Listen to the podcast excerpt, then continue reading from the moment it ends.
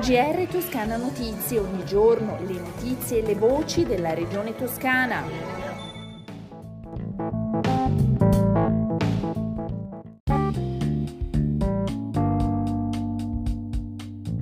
Una buona giornata dalla redazione di Toscana Notizie. Apriamo il nostro GR con le prenotazioni per la quarta dose di vaccino anti-Covid riservata agli over 60 e alle persone con elevata fragilità dai 12 anni in su sul portale regionale.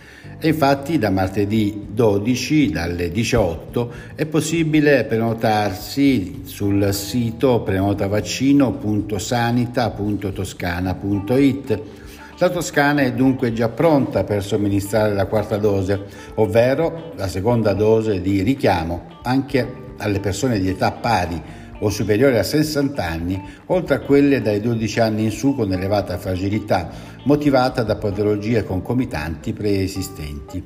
Queste due nuove fasce di popolazione si aggiungono poi agli over 80 e agli ultra sessantenni fragili per i quali le somministrazioni delle quarti dosi sono partite lo scorso 14 aprile. Le quarte dosi già somministrate in Toscana sono 113.447, come risulta alle 15 del martedì 12 luglio 2022. La somministrazione della quarta dose sarà effettuata dai medici di medicina generale nelle farmacie che aderiscono nei centri vaccinali sul territorio gestiti dall'ASL.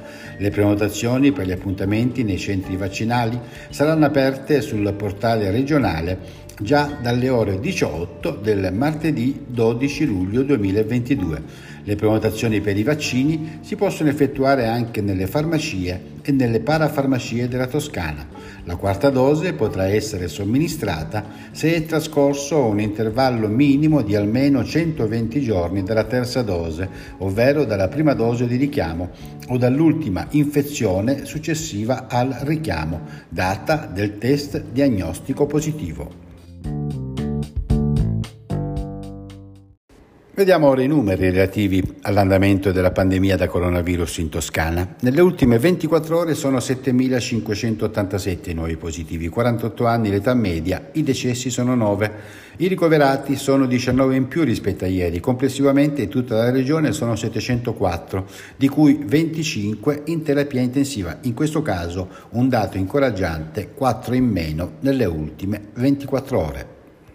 Cambiamo argomento. La Regione Toscana conferisce il Pegaso d'Oro alla Polizia di Stato a 170 anni dalla sua fondazione.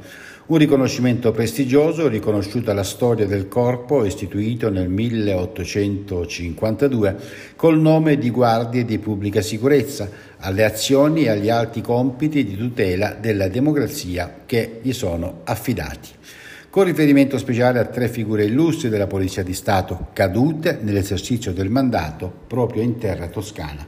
Tra questi ricordiamo Giuseppe Cangiano, commissario di pubblica sicurezza a Firenze, ucciso per mano di un anarchico durante alcuni scontri a carattere politico il 29 agosto del 1920.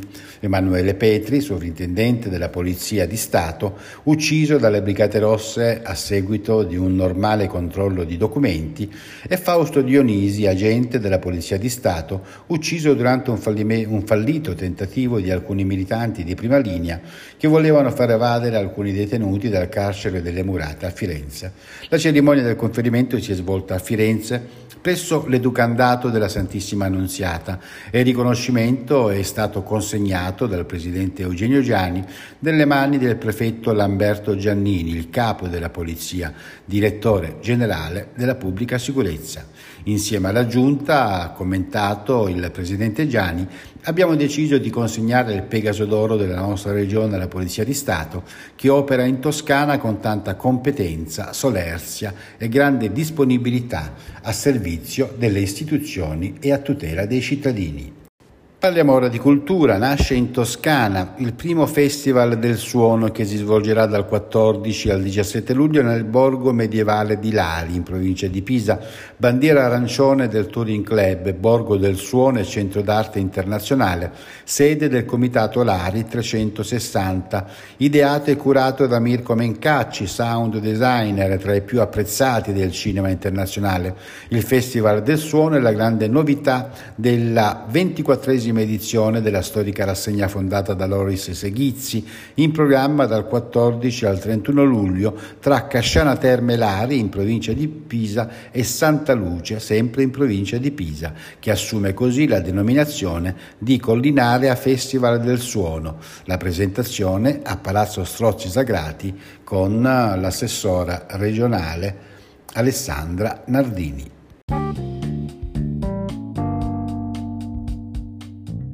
Le previsioni del tempo prima della conclusione del nostro GR, come preannunciato, torna il caldo. Infatti il cielo sarà sereno o poco nuvoloso, salvo modesti addensamenti pomeridiani.